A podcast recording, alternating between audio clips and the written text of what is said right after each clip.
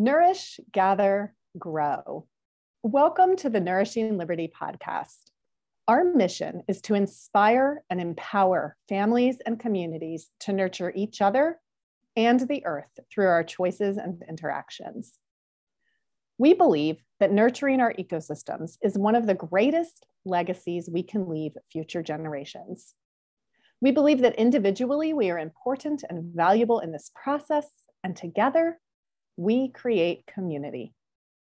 Nurture begins by nourishing ourselves and our communities, both physically and spiritually. Let's grow together. Welcome back to the Nourishing Liberty podcast. Today, I have my friend and farmer Sharon Briggs on the line. And Sharon is unique in farming in my world she is a mushroom farmer. So today we are going to learn from Sharon all about the beautiful, wonderful world of mushrooms and how she came to be growing them and providing them to her community. Sharon, welcome and thank you so much for being here. Hi, thanks for having me, Liz. So, one of the first things that comes to mind when I think of you, when I think of mushroom farming in general, is the how question like how is it that you one day woke up and said i want to farm mushrooms. I'm gonna i'm gonna grow them. How is that? Can you tell us briefly what led you to really make mushrooms your life well, I, I love stories that have that epiphany moment, but unfortunately, I'm not as much of a risk taker. so I never uh, really jump into things necessarily, but I do love those stories when somebody's like, oh, right then. Um, but I uh, started growing mushrooms in college um, in the early 2000s. Uh, I went to school in central West Virginia and um, I worked in a wastewater treatment plant and I had access, um, I, I, ran lab test and I had access to our autoclave that sometimes had a little extra room to put things in when I was doing our normal runs and nobody minded. So um, I started to learn about mycology back then. That's been about 14 years ago. Um, and then it's, it, it grew and grew as an interest just because everywhere I turned to learn about something else, about trees, about you know any other type of plant or animal, mushrooms came up. so uh, it kind of was something that I always was interested in, and then I kept finding um, information about fungi that I found fascinating in all these other facets of nature. Um, so it definitely wasn't like a well, you know oh, I just learned about this, I'm going to start a farm. It was a, a really long term process of touring other farms, taking courses, and growing my own personal passion to where at one point um, we were looking around and we were like, we're pretty much already running a lab the size of a small farm. so let's go for it. That's great. Sharon. That's that's really great. I love the the slower gradual stories as well because it just shows that consistency over time leads to things, you know. We're not all just overnight this happened, right? So much of life is really about that slow consistent growth. Uh, and so there's there's three words that you used just now in your explanation and I'd love to dig a little deeper on each of them. So you said mycology, you said mushroom, and you said fungi. What is, first of all, what do each of them mean?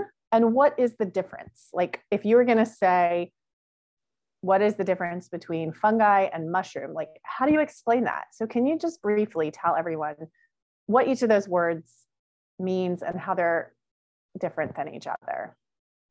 Yeah, yeah. For a brief explanation, um, I think we probably overuse the word mushroom um, in this industry in general because it's just kind of people think of mushrooms. That's what comes to mind uh, when they think of anything in the world of fungi.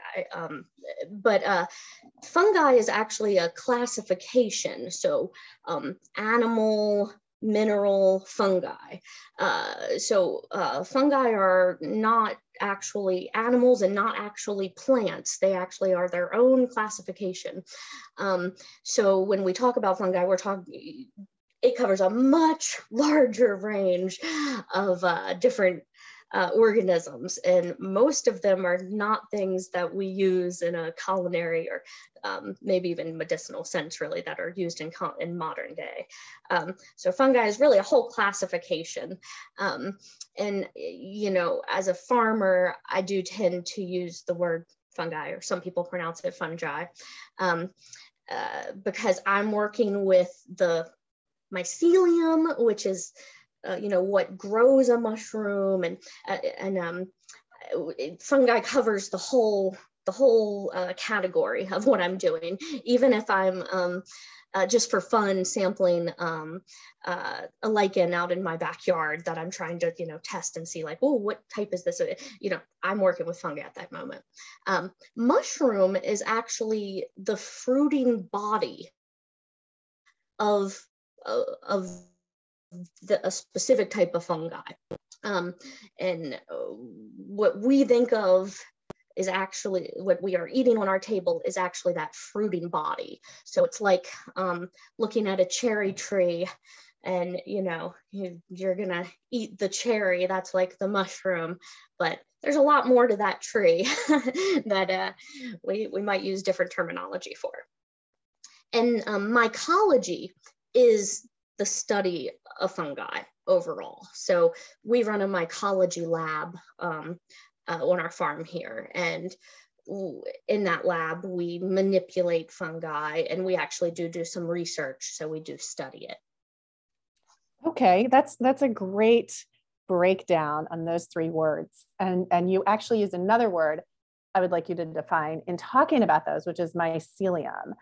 And I, I, like the way you explained the relationship between mushroom and cherry tree. That, you know, that's to me, that's a very vivid image that gives me context. It's like, oh, okay, yeah, I don't eat the leaves, I don't eat the bark of the cherry tree. All I eat is the cherry.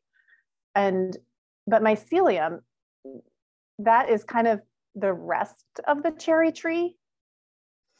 Exactly. Um, a lot of times we uh, we tend to go to the analogy of uh, it's like the roots of the plant because we think of it as growing underground. But of course, for when you see a mushroom growing in a tree, that mycelium is in the tree.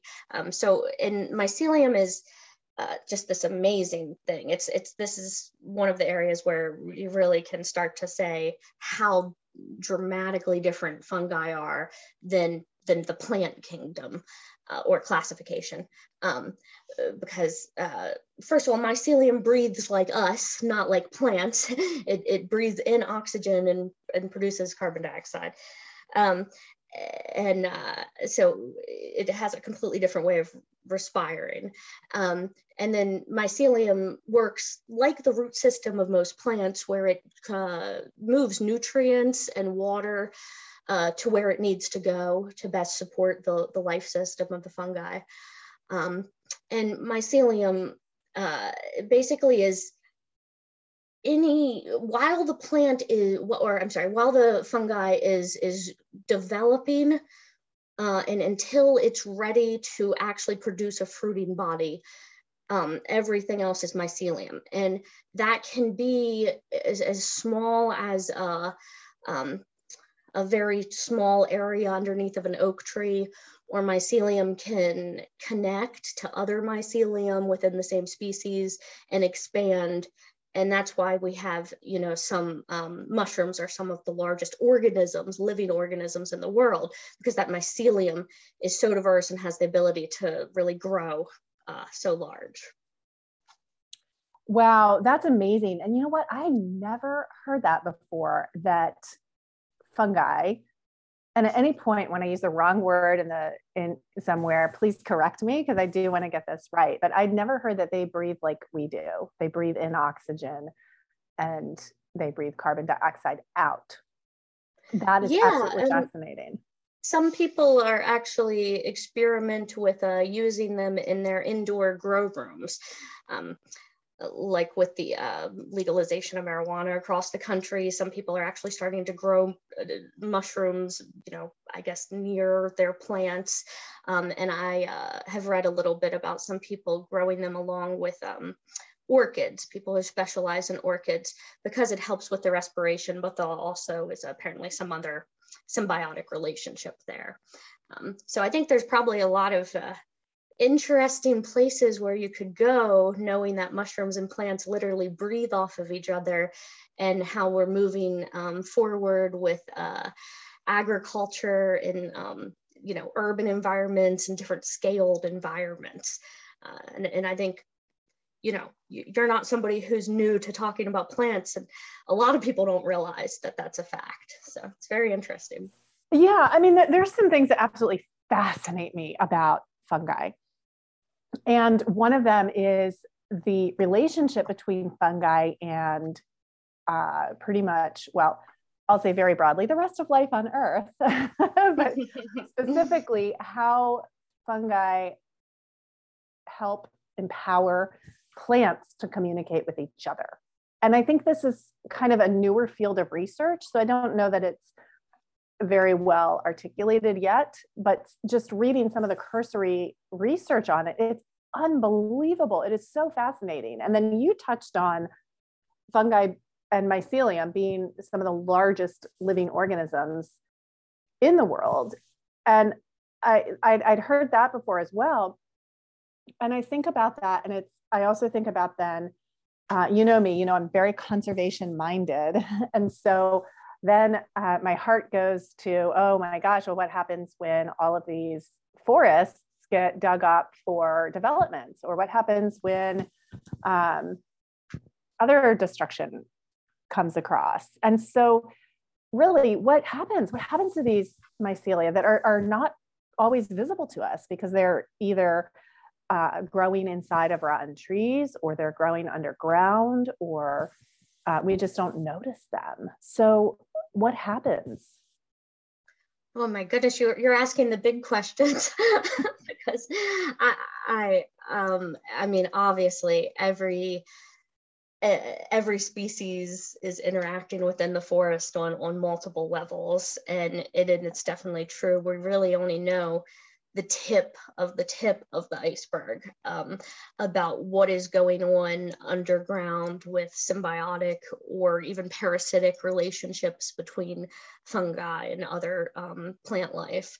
Uh, so uh, yeah, obviously um, the detrimental impact of just losing the forest overall is, you know, uh, as, as, it slowly happens is um, uh, gonna create some cataclysmic issues. Um, and fungi specifically, I don't know exactly where that falls into, you know, what exactly uh, losing the fungi, how that would impact us. But I do know that because it has such a strong relationship with all those other plants, um, that, and like I said, that we know about because there's so much more we're always learning. Uh, and then those plants are feeding the wildlife. Um, so, you know, it, it, as you know, it is all connected and uh, it's not necessarily that losing the fungi would make one specific uh, issue more severe. It's really just the overall issues.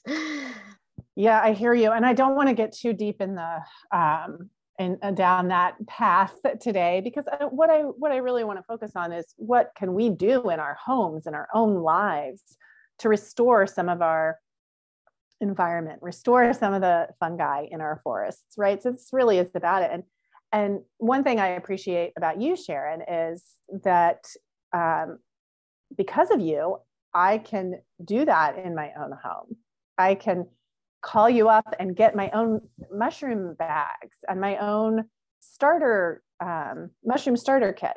Uh, and then I can participate in the regrowing of certain fungi, right? Limited species, but here we are. um, so that's that's one thing that people can do on an immediate level. And now these are mushrooms that we grow for food, right? And the ones I got from you are shiitake, plugs. And, and why don't you give a quick overview of what that means? And then uh, oyster mushrooms. So tell us about that individual level growing process and how you uh, foster that, how you nurture that, and how you provide that within your community. Because people can do that in their own homes, and it's a way of growing food, it's a way of participating back in the food web and the environment. Yeah, the grow your own products are really where our passion is. Um, and uh, probably one of the reasons we really started this business. Um, we we love you know the the looks on people's faces and just get them sending us pictures and getting to experience this thing that uh, um, you know is happening in nature all the time around you but isn't always happening in your kitchen. So um, yeah we uh, do uh, do grow kits that are the ready to grow bags like you're growing your oysters on. And then I, I think you might have been asking me to explain what the dowels are or the plugs. Um, and uh, for those uh, for shiitake which is one of the more common types of mushrooms grown in the United States, they grow very well on logs. So about this time of year, um, people can cut their logs, drill holes in them, and then put a pre-inoculated dowel that we inoculated in our lab um, into the mushroom log. Uh, and over the next 12, 9 to 12 months, the mycelium um, will grow off of those tiny wood dowels that we've provided you and um, will fill the entire inside of the log basically. It'll be eating the wood in the log. Um, and after about 9 to 12 months depending on the season you can soak that log give it a little thump and what you're doing there is you're actually replicating that the limb that the mushroom was growing in uh, on a tree fell out of the tree so you're giving it a good hard thump to replicate that that limb fell out of the tree. And um, it will indicate to the mycelium, well, I'm not, I just fell. And then you provide a bunch of water to give it an ideal condition to fruit and I'll say, well, I better reproduce now, and it'll produce its fruiting bodies, which, are the mushrooms. Um, so those are an awesome way. To, the logs and growing on logs is one of my favorite ways to introduce um, my neighbors to growing mushrooms, because uh, there's a lot of benefits. One is just, it's just a fun process. You can get the kids, the grandkids, everybody together, get out the drill. It, you know, you're doing, you're waxing the um, dowel points afterwards. So it's something everybody can participate in. The logs that they take a little while, that nine months to a year till they do give you mushrooms, they're good for four years or more, depending on how long you fruit them and they're kind of a nice conversation piece. I mean especially for people with small yards or just a mm-hmm. patio you don't need much room to grow them. And and i find that shiitakes are one of the most beloved mushrooms and everybody really can identify them and and knows whether they like them. So, so well, and they're delicious right? Yeah oh yeah i love them. Me too. so i wanted yeah. to tell you my my story there. And and i actually we have shiitake logs and we've had them for years Sorry, it was before I knew you. Um, but yeah, that process of getting together, we had a whole community event where we all we provided logs from a fallen tree and we drilled for a whole afternoon. and then everybody got to go home with an inoculated mushroom log. And I never heard that before about you give the log a good bump. I've never heard that one. That's really interesting because they've been growing mushrooms now. We've just left them alone. And then you're right. It took like nine months for the first batch to come in. And then we just had so many. There were so many. We could not eat them all. So we dried some, we gave some away. But then we'll get these this big flush of mushrooms after a big rain, or not even a big rain. Like not during the winter so much, but all three other seasons we get them. And it, you're right. It's so much fun and it brings people together and it gets people curious about mushrooms and about what's going on. And it it's a community event to start the logs, right? Because you can do this in a big batch and get so many logs started all at once with the same amount of effort, I feel like. It's like whether you start 10 logs or 50 logs, maybe 100's a different story. But the, the difference between 10 logs and 50 logs is not a lot of effort. It's just a few more drilling. Oh yeah, yeah. You get a, get a few people together, have a cookout or something, and you can whip through some logs and have a good time doing it. And then you have mushrooms for years afterwards. And like yeah. sometimes you go out to your yard and you just get this surprise mushroom bloom. yeah, exactly. So, and then the other one I was asking you about was oyster mushrooms.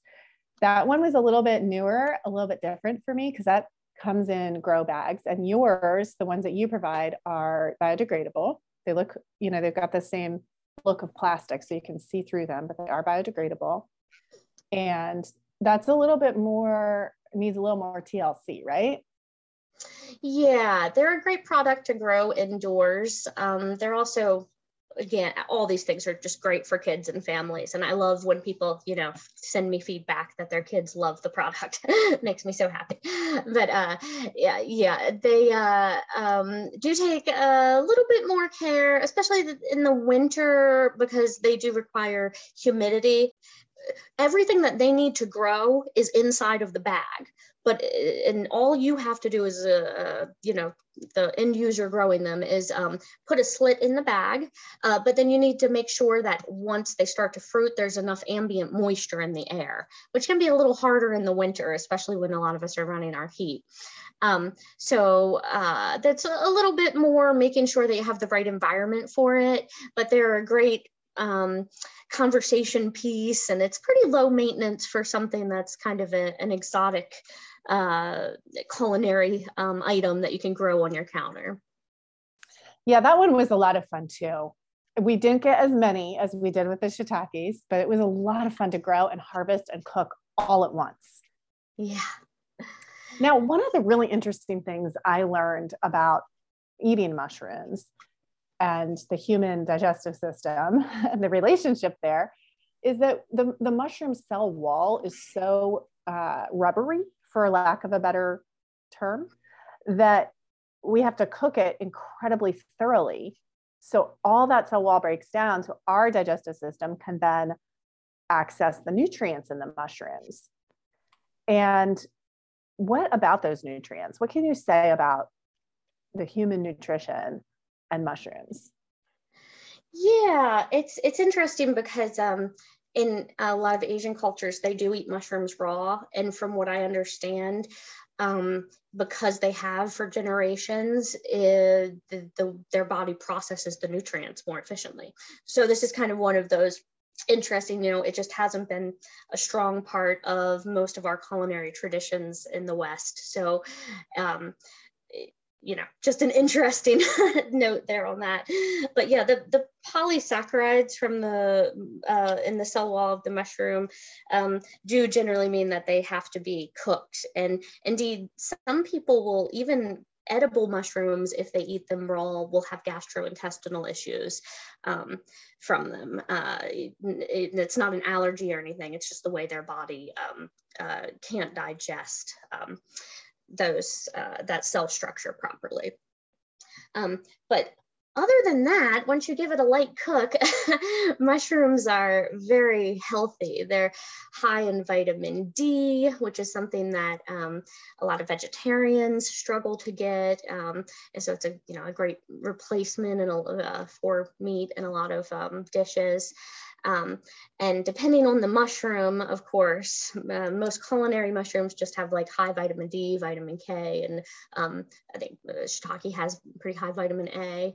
Uh, but of course, then once you delve into the world of medicinal mushrooms, you're looking at a whole new realm of possibilities. Um, yeah, you know, that's really interesting because I have to tell you something kind of silly right now.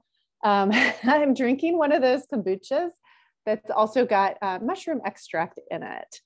And oh. yeah, it's like one of those triple ones. And then, you know, I, I, I talked to herbalists and people who have uh, different mushroom tinctures. So there's a lot to say about the medicinal properties of mushrooms, and even the ones that aren't strictly that we wouldn't necessarily eat for culinary purposes might have quite a few benefits for us used in the proper way, whether that's an extraction or a tea or some other way. So uh, I'm with you there on like the the the benefits that mushrooms have for humans are almost incalculable. Would you say? Oh yeah, yeah. Another just another area where we really only know the tip of the iceberg. so. Yes. And you know, it's really interesting to hear you talking about the specific fat soluble vitamins in mushrooms and how that's closer in relationship to nutrients we might get from animal fats rather than plants right? So it's really interesting the relationships there, like the similarities between fungi and animals versus the similarity between fungi and plants. Fascinating to me. It is really interesting. And, you know, I find myself always making these um, you know comparisons in my head of uh, uh, plants or fungi or uh, fungi to animals because there are you know some parallels there um, so it's it, it is really this unique this unique category that um, the more you learn about it, the more it kind of mystifies. I agree with you there. And not just in terms of the way we can get nutrition from eating them, but also in how they work with our ecosystems, right? Because fungi are 100% essential to all of our ecosystems.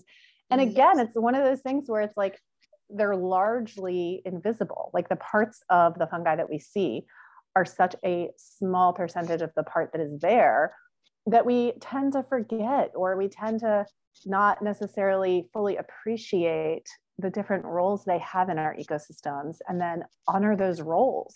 Like it's very clear to see the leaves fall on the earth in the fall. We can see that. And then we know what happens. We know that those leaves, when left in place, they turn back into soil. They just they um, they compost and they turn back into soil, with of course the help of fungi and microorganisms. But what we don't see in that process is the role of fungi, and we don't necessarily see the vast networks underground of tiny little tendrils of mycelia and how those mycelia are interacting with both what we do see and the other things that we don't see. Exactly. Um, and, you know, back to the conversation earlier when you were talking about how is it going to impact us as we're losing this fungi? I i it just strikes me that i feel like even after all the trees all the plants, almost all the humans are gone. I feel like the only thing that's going to be left is a cockroach and some fungi because it is so resilient. Um, it really, it can basically go into a dried hibernation stage, depending on the species for an extended period of time. And, you know, you can, literally go up to one of our like like the grow bag for the oyster mushroom that you had you know, if your conditions were clean enough or fate was with you, you could take a chunk off of that and throw it into your garden and, and in a you know month you might see oyster mushrooms growing in the mulch just by grabbing a chunk off. It really is um, uh, amazingly res resilient. Um, they've had samples of fungi that they've resurrected that have been stored that have been hundreds years of years old. Um, so it's this uh, kind of almost a, a super classification fungi. I really do think that the only thing that would be left is them and the cockroaches.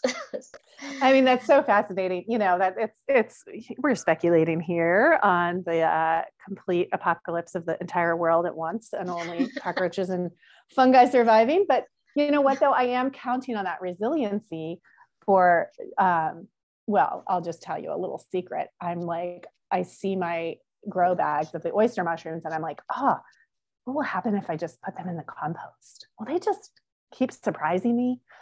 So oh, I have this. That is exactly wish. what you should do. Yes, yes. yeah, throw them in your compost, especially with spring coming up, and uh, you never know um, what might pop out of your mulch.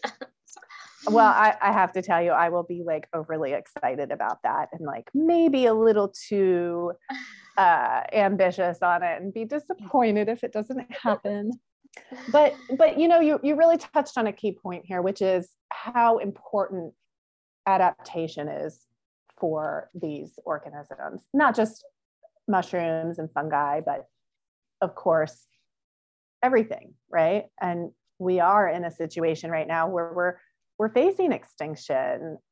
I mean, I don't mean we are imminently facing extinction. I mean, we are facing levels of extinction right now that are maybe a little hard for us to understand.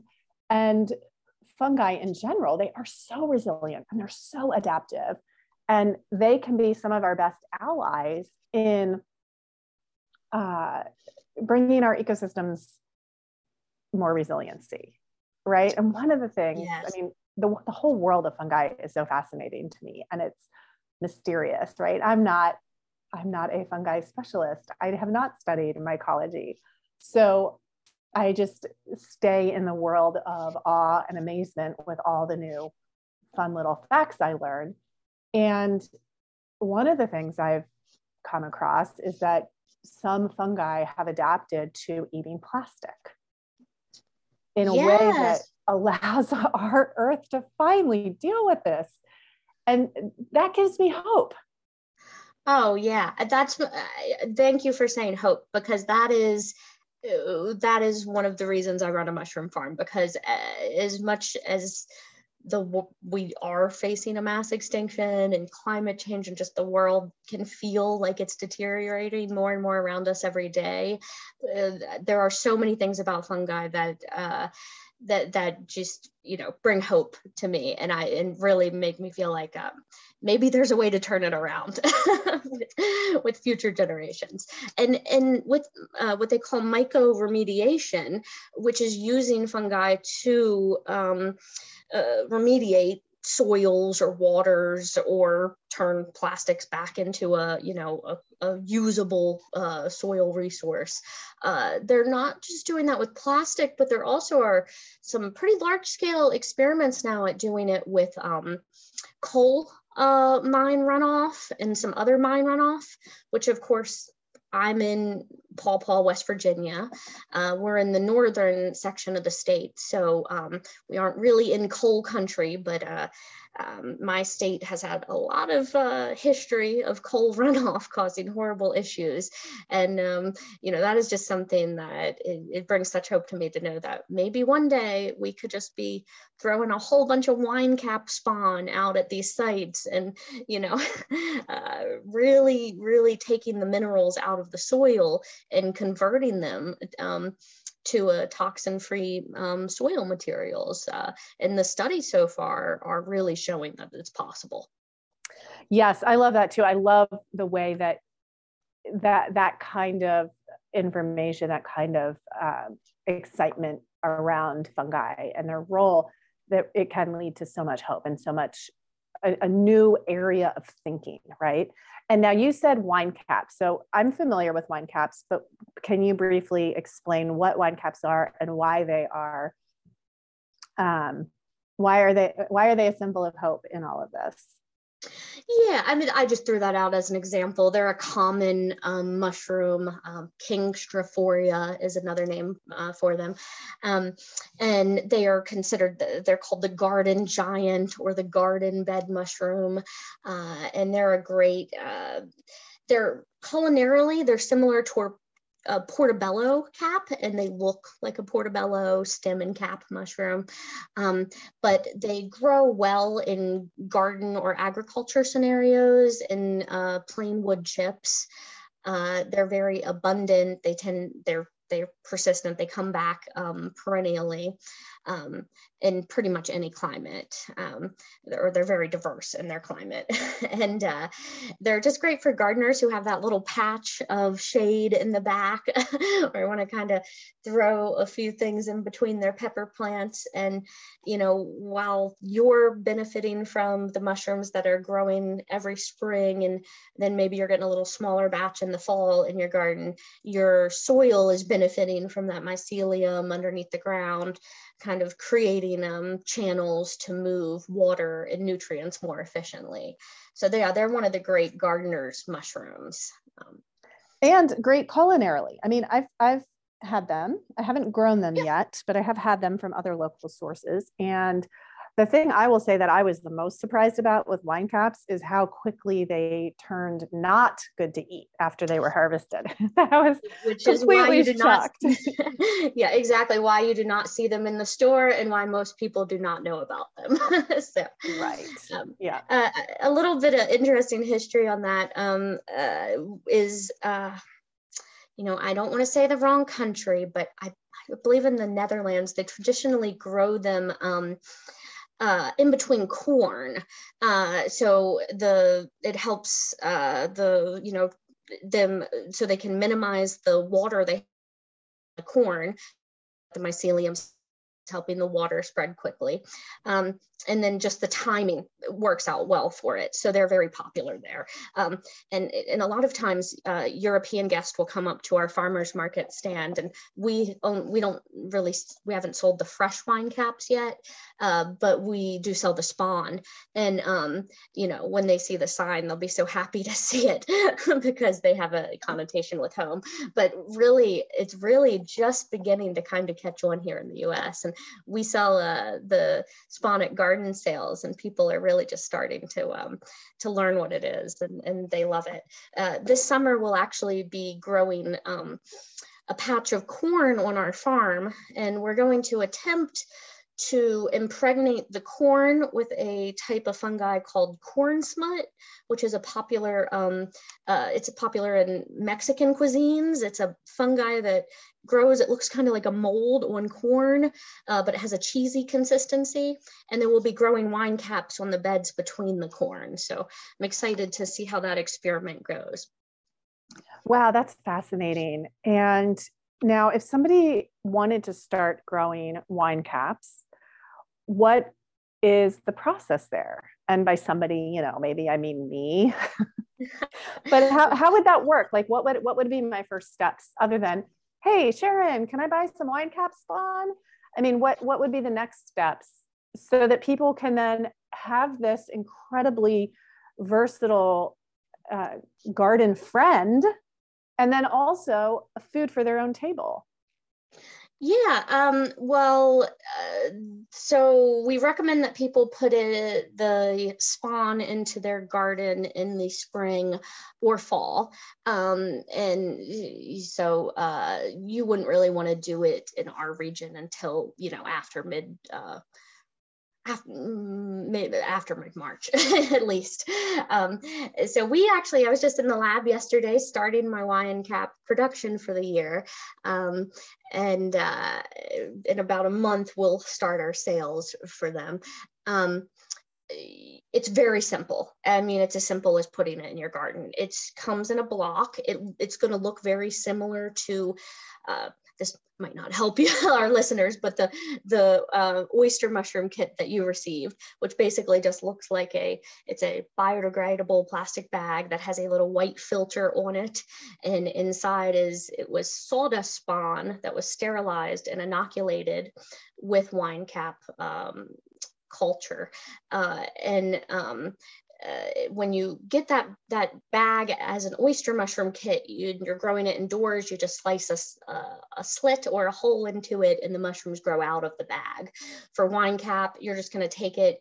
You're going to put a layer of about three inches or more of mulch. Some people do um, cardboard and mulch, which which works just fine, um, and do a um, uh, I'm sorry, a lasagna style bed for it, if you know what I mean. Um, uh, and you wet the mulch, you break up that whole block of mycelium and you scatter it throughout the mulch. And then you're going to want to make sure in the dead heat of the summer that you're watering it occasionally but really it's it's pretty versatile you don't really have to do much other than provide new mulch as it grows um, and try not to disturb the whole area. Like it's totally fine to plant some things in there, but you wouldn't want to really rake the whole thing up and scatter it. And uh, it's a pretty resilient mushroom. Actually, so, several people have told me they're um, towns that have free compost, the wine caps will just be growing all in the compost. so there's really not too much more to do. I love that. I mean, make it easier for us, right? Yeah. like that that means that it's accessible to anyone and that is one of the things that i love because sharon you and i what we want to do is we want to infect people with wanting to grow their own food right no oh, yeah and if we could do something as simple as like here take this handful of mulch and sawdust and sprinkle it in your yard it's almost like jack and the beanstalk with his magic beans right yeah, exactly. Yeah. And like the shiitake logs, it makes an interesting conversation piece. It's productive for years. And I mean, you don't really have to do much at all. And it keeps coming back. You can keep enjoying it. And then you can spread it, right? You can give, like, if I get some of the wine caps, then I can take some of that same mulch in a couple years because now it's going to spread because that's what mushrooms do right? Mushrooms yeah. spawn, right? Am I using the right terminology here? No, Mushrooms. no, you you are. The mycelium would would spread throughout the soil. Yeah, and then I could take a handful of mulch and give it to somebody else. It's kind of like exactly, yeah kind of like those friendship cakes of the 80s and 90s. I was just going to say, I would love to see, mm, you know, I would love to go to, I go to these, uh, I'm a master gardener and a master naturalist in my state. And I go to these plant swaps and these seed swaps sometimes. Sometimes I'll just bring, you know, some dowels or some mycelium sometimes. And I can't wait to have a future where more people are just bringing in their wine cap spawn or their, you know, other garden spawn. Like I, I really think it's, uh, that's going to become more popular popular. I agree with you. And I think we can help make it become more popular by doing this more and by talking about it more, right? And that's one of your passions too, is teaching people about mushrooms and creating community around the idea of growth and the idea of uh, people learning about fungi. Yeah, it's, it's definitely the um, one of the reasons we started the business was because it, we really can see how it makes an important impact in our community and and and internationally and nationally. I agree. I mean, and and also I think we share the same mindset of do what you can where you are right now. Yeah, and to that end, one of the the the missions of of our farm is to really make sure that we're providing, um, you know, our fresh product. Like we sell at local farmers markets here, and we sell at a very reasonable uh, price. Uh, we want to make these things that would oyster mushrooms aren't available in any local grocery stores here. We'd have to go over the state line to get them. Um, so these things aren't even available to people that we're selling in their, the small towns of some of them. Um, so we want to make this product that might not even be available, that's very healthy and maybe something a little different to kind of give them a little bit of a, of, of a diverse dinner that night. We want to make them available at a reasonable price. And also at all of our farmers markets, we take um, EBT uh, or food stamps, and we actually do a personal discount on those as well. Um, uh, so we really just want to make things the fresh culinary experience uh, available to people kind of no matter where they're coming from. As long as they're interested in it, we want to be here for them. Ah, um, oh, that's beautiful. Then, and then, like I said, like I just can't wait for, you know, there's already these little pockets of uh, things like the people who come back week after week with their grow kits and their kids are telling us that you know they just got a microphone or a, microscope set for christmas because they wanted to see more you know they're interested in learning more about science because a little bit at least because of our grow kits because they've gotten to see this really neat process and um, things of that nature. Like we're already getting these little pieces of feedback which um, i think really uh, so those small little things that are lead lead to bigger cultural change. I agree and i think it's so important it's so beautiful that you're bringing the kids along on this because uh, you know i have five children and i think it's so important that we inspire children with a love of the natural world because we are literally asking them to save it and so they've got to fall in love with this world right they've got yeah. to fall in love with the the things like the, the eagerness of seeing something grow, whether it's a plant or a fungi, and the eagerness of like being curious about what they can't see. Oh yeah, and you you know while kids are young, they see everything. Their parents don't notice the lion's mane on the tree. You know, they're the ones who come yes. in and say, "What is this mushroom that I saw?" so uh, they, it really is uh, fascinating. It really is, and I love that you're doing that. So, what I want to say is, I will put your farm info, your Peasant's Parcel Farm in West Virginia, and I will put that farm info in the show notes so that people can find you online because you do, in fact, uh, provide online sales and you ship pretty widely, yeah. right? Yeah, yeah. We um uh, we do. And uh, we also just love, you know, talking mushrooms and things. Yes. So if anybody ever reaches out to me um, with questions uh, via email or phone, I always try to get back as soon as I can. And um, even if it, which quite ha- happens quite often, even if it's just a lovely conversation, usually they're the one telling you, me they need to go. so it's, like, oh, it's true. It's true, everybody. Sharon, stop talking. Sharon will answer questions. I've peppered her with so many, and she's always generously and generously answers them, and I am grateful for that. So I'm so glad we had this conversation, Sharon. And once um, I get a little bit more experience growing, I want to have another one. All right. Yeah. I'll I'll uh, have to let you know when our wine cap becomes available. Definitely. I will be lining up for that. well, thank, thank you for having me, Liz. Thank you so much for joining and keep on growing. All right. Thank you. Have a great day.